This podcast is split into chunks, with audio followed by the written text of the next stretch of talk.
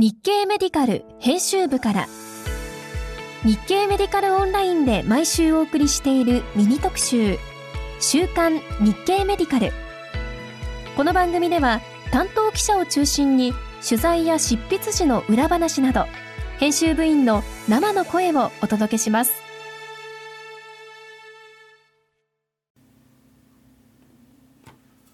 日経メディカル編集長の山崎です。皆様ゴールデンウィークはどのように過ごされたでしょうか？私は久しぶりに両親弟一家と会って話をしたり趣味で行っている舞台の稽古に出たりと仕事から離れてリフレッシュさせていただきました。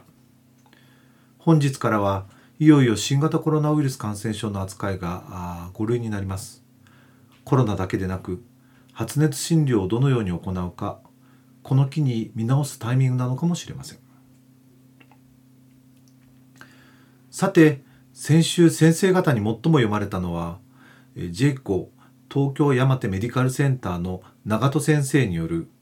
内科専門医総合内科専門医一発合格への道。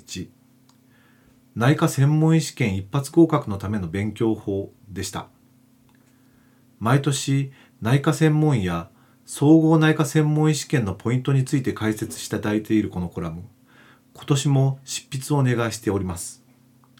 すでに次の記事もいただいています。順次公開していく予定ですのでお楽しみになさってください。続いて読まれたのは長尾先生の分かりやすい胸部 X 線写真読影アドバンス。4回目となる今回は、えー、右常用に陰影のある症例について病変が何なのかについて、えー、クイズ形式で解説していただいています。さて今週の特集は植え込み型補助人工心臓について。心臓移植までのブリッジではなく長期在宅治療を目的とした補助人工心臓埋め込みが可能になって2年。今年4月からは埋め込み実施可能施設の拡大に向けた医療機関の審査が始まっています。現在全国7施設で可能な補助人工心臓の埋め込みですが20施設まで拡大しそうです。重症心不全の治療選択肢として広がりそうな雰囲気となっていますが果たして広がることをただ喜んでよいのか今光記者が取材しました。ということで今光さんよろしくお願いします。お願いします。はい。えっと今回え補助人工心臓を死ぬまで使うということという形で、えー、カバーストーリーを書いてもらったんだけれども、えー、実際にどんな話になるのか簡単にまず説明をしてもらえないだろうか。はい。えっと、補助人工心臓、えっと、バドですね。うん。まあ、えっと、今までは心臓移植のブリッジのために用いられていたんですけれども、うん、あの移植の待機期間が5年近くあるので、うん、その間に、まあ、生命を維持するために用いられていたんですけれども、うん2021年から移植の適用がない患者さんでも使えるようになっていて、うんうんうん、これっていうのは、まあえっと、バドを入れるような患者さんっていうのは、あの強心薬に依存していたりとか、うん、体外式の循環サポートが入っていたりとか、っていうので、退院できないでも一生終えるような患者さんなんですね。うんうん、でそういう患者さんに VAD を植え込んで退院できるようにして、余生のその QOL を向上させようっていうのが、まあ、 destination therapy の狙いで、うん、まあ、今回このディスティネーションセラピー DT に焦点を当てて企画しています。うん、で、えっ、ー、と、DT が、まあ、実は保険収載されてから2年経つんですけれど、まだ50例なん。です、2年間で50例しか行われていなくって、少ないなっていう印象ですし、まあ、学会でも少ないというふうに言われていて、うん、多分当初の予想の半分くらいなんですね。うんうん、当初っていうのは、えーと、考えられてたものに比べて半分ぐらいの症例になっている。はい。うん、で、えっ、ー、と、まあ、その重症心不全の治療選択肢が増えたことっていうのはすごい素晴らしいことで、うんうん、なんでこんなに症例数少ないんだっていうのが、最初の感想だったんですけれど、うんうんうん、ただやっぱり、その、心臓移植のブリッジで使う場合と DT で使う場合っていうのは、うん、大きな違いは、その治療のゴールに何があるかということで、移植の場合は、まあ、その移植っていう希望があるけれど、DT の場合っていうのは、最終的に待っているのは死ぬことなんですね。なので、まあ、タイトルにある通り、死ぬまで使うということ。けれど、それを思ったときに、まあ、患者さんの取材なんかを通して、馬道を死ぬまで使うっていうことって、もしかしたら酷なのかもしれないっていうことを、まあ、私は感じて、そういう意味でこう広がるべきなのか、広まるにはどうしたらいいのかっていうところを、まあ、ちょっと考えてみたという感じですか。うん。うん、そういう意味で言うと、初めはなぜ広がらないっていうことを随分強調してたような記憶があるんだけれども、えー、そこから随分こう実際に書き始める、あるいはその企画が進んでいくにつれて、えー、話しているテンションも変わってきたなというような印象を受けているんでね。はい、一番それが変わった瞬間っていうのはどこだったんだろうか？やっぱりあの患者さんお二人取材して、うんうん、あのバドの患者さんっていうのはあの絶対介護者が必要なんですね。24時間のサポートが必要で、うん、まあ、大体の場合、こう配偶者であったり、家族であったりっていうのがなるんですけれど、うん、今回のあの取材した患者さん、お二人とも男性で、うん、お二人とも奥様が介護者になっていて、まあ、2組のご夫婦を取材した形になるんですけれども、ぱりお話を聞いていて、ものすごくバドの生活っていうのは大変そうだという率直な感想で、本当にこのお二人の夫婦がものすごい仲良しで、なんかこう、夫婦愛を間近に見た貴重な経験ではあったんですけれど、いやきっと全部の患者さんがこうはいかないよなって思ったり、まあ、もちろんこう、もうお一人で生活されている方もいらっしゃいますし、うん。まあ、ご結婚されていたとしても、ここまで仲良しっていう夫婦はなかなか珍しいよなと思っていて、うん、まあ、うちの両親なんかを見ていて思うのですね。なので、ああ、そうか、バドを入れて生涯過ごすっていうことが、必ずしも全員にとって幸せなことにはならないのかもしれないなっていうふうに思ったんですよね。うん、具体的には何が大変そうだなと思った？はい。えっ、ー、と、まず、一番大きい問題は、えっ、と、バドを入れる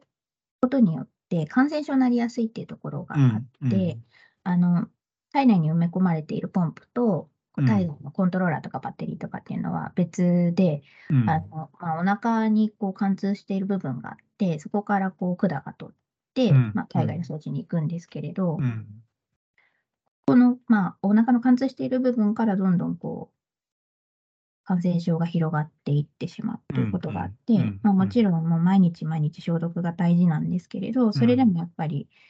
感染症を起こしてしまうパターンがあって、年に3回くらい入院してたって私は取材をした患者さんがおっしゃっていて、でもう片方の患者さんは1回も入院したことないですって言って、まあ本当に患者さんそれぞれだと思うんですけれど、やっぱそれでまあせっかく退院したのに、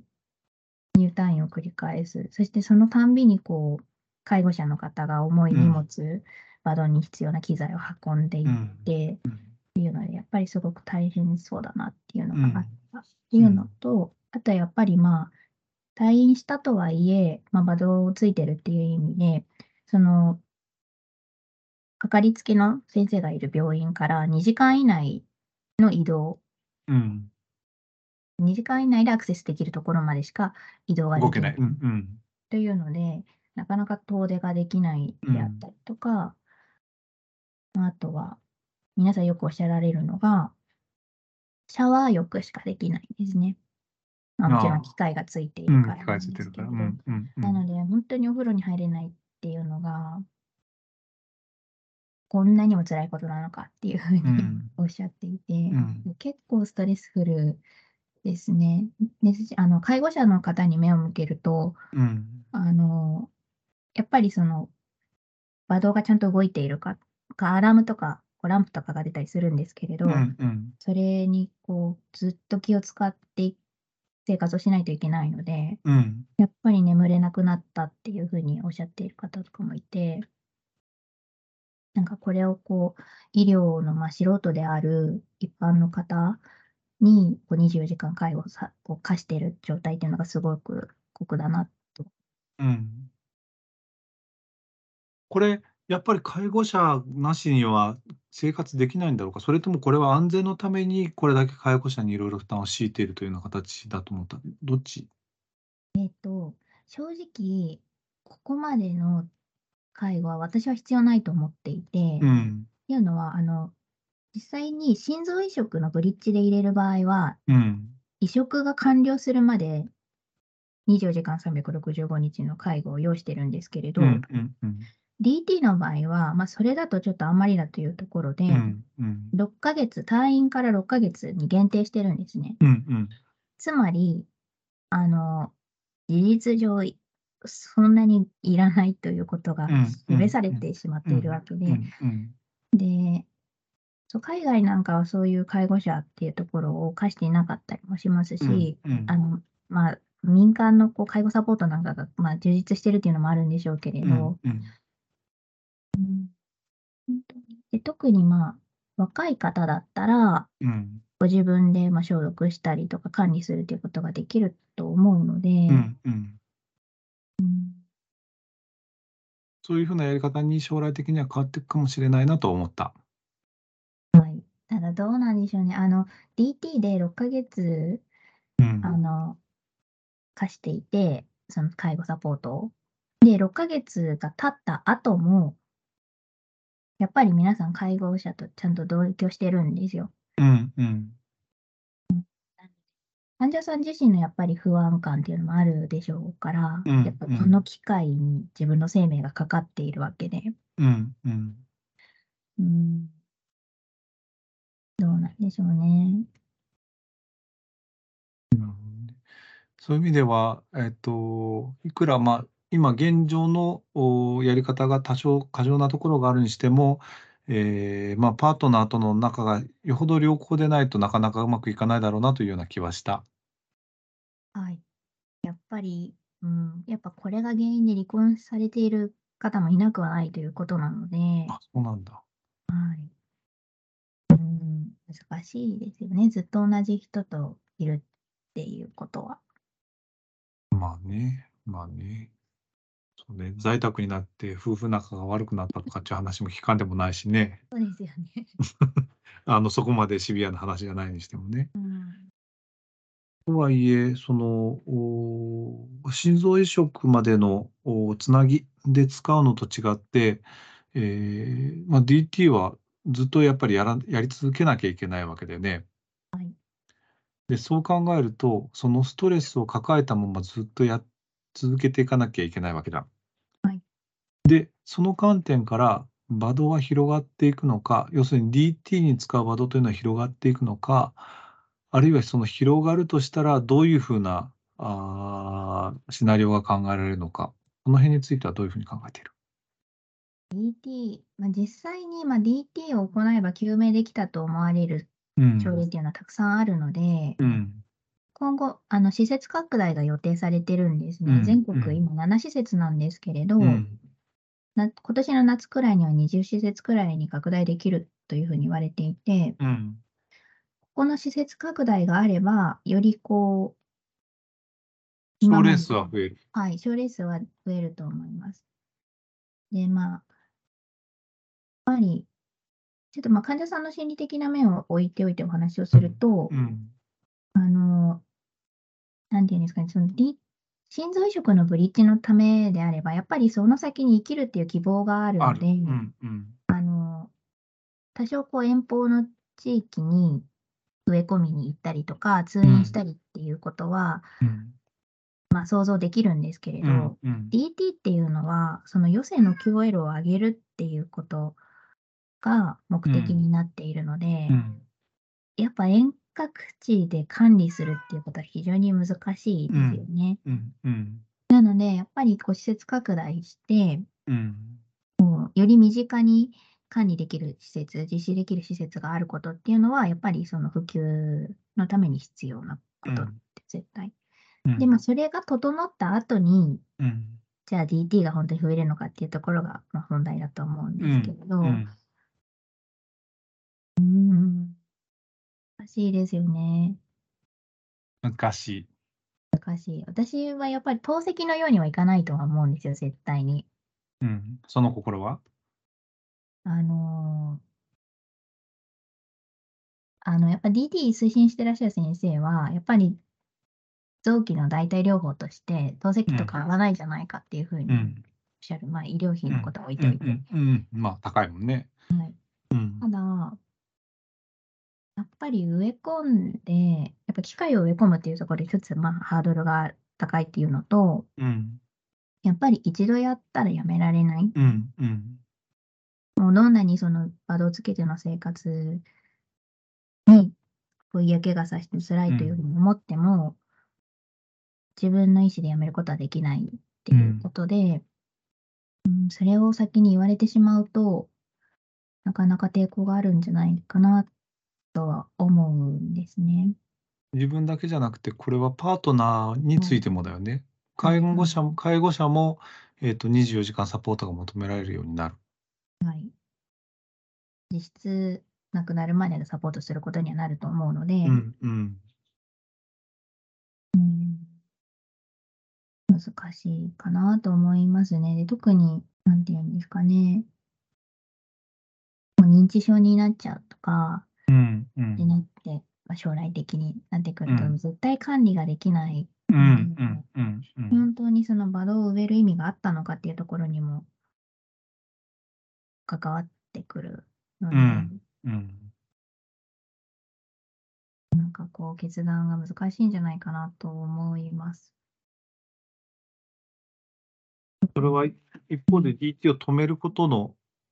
についても同じなだよね、きっとね。DT を止めること。えっ、と、要するにバドのスイッチを切るのかっていう話もある出てくるわけじゃん。はい、そうなんです。あの結論から言うと、うん、現段階では、あの、不可逆的な脳障害が生じた場合に、なら、その患者さんの、まあ、あの、事前指示書に基づいて、まあ、代理意思決定者の方と医療者で話し合いの上に、スイッチを切ることができるっていうふうには、あの、決まっているというか、まあ、そういうふうにできるよっていうふうにはなってるんですけれど、それ以外の部分っていうのがなかなか植物状態になって、なった場合とか、うん、そのさっき言った認知症になった場合っていうのは、もう全然まだ検討されていなくって、そういうまだ症例も DT ではないですから、うん。うん、っていうので、うん、今後絶対この問題出てくるんですよね。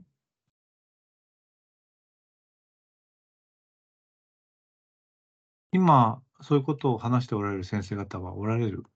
それともまだそこまでは話がいってないなっていうような印象？問題提起がされているという段階ですかね。うん。なるほどね。うん。DT がまあ始まって2年で、まあ、うん、おおよそ、まあ、バドをつけて、5年くらいというふうに言われてるんですね。うんうんうん、延命と言っていいのかわからないですけども、その治療ができる人っていうのは。で、まだ DT 始めて2年じゃないですか。うん、なのでこう、まあ、終末期に到達している患者さんは少ないんですよね。というので、まあ、ここ数次の数年で、まあ、必ずぶち当たる課題ではある。うん逆に言うと残された期間というのがもう2年3年という話になると。そうですね。うん。ねこの辺はちょっと逆に言うとまた改めてまとめないといけない時期は来ると思うので、引き続きちょっとほっといてほしいというよりは考えといてほしいなと思います。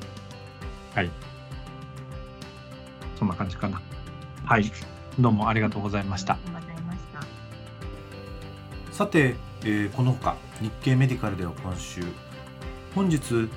岩手県立中央病院の大浦先生による